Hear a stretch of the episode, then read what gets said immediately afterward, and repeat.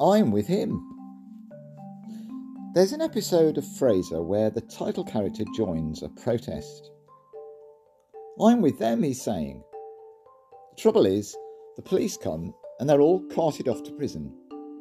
Except Frasier. He's not willing to be humiliated with the rest of the crowd, and so he sneaks away without being noticed.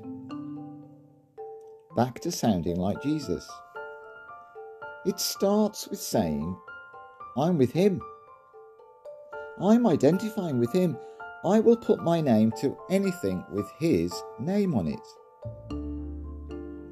Paul's pithy way of saying it is, I have been crucified with Christ. He goes on, It's no longer I that live, but Christ who lives in me. Paul died every day so he could sound like Jesus. Now, the plain truth is that we're either dead or we're not.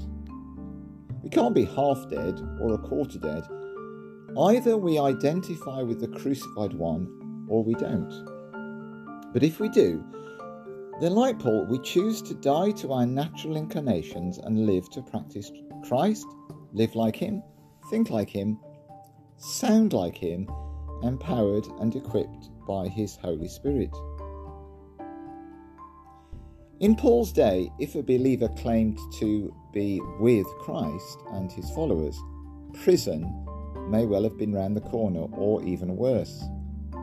To sound like Jesus would have meant those mouths being silenced in prison or permanently in death. I used to be a fairly good singer, a baritone. Not anymore though, because I've not practiced in years. I don't sound that good now, although my family, bless them, disagree. My dad's philosophy of life was son, to get on in life, just think about number one. I used to follow his wise words, but not anymore. To get on in the Christian life, we're not meant to think about ourselves.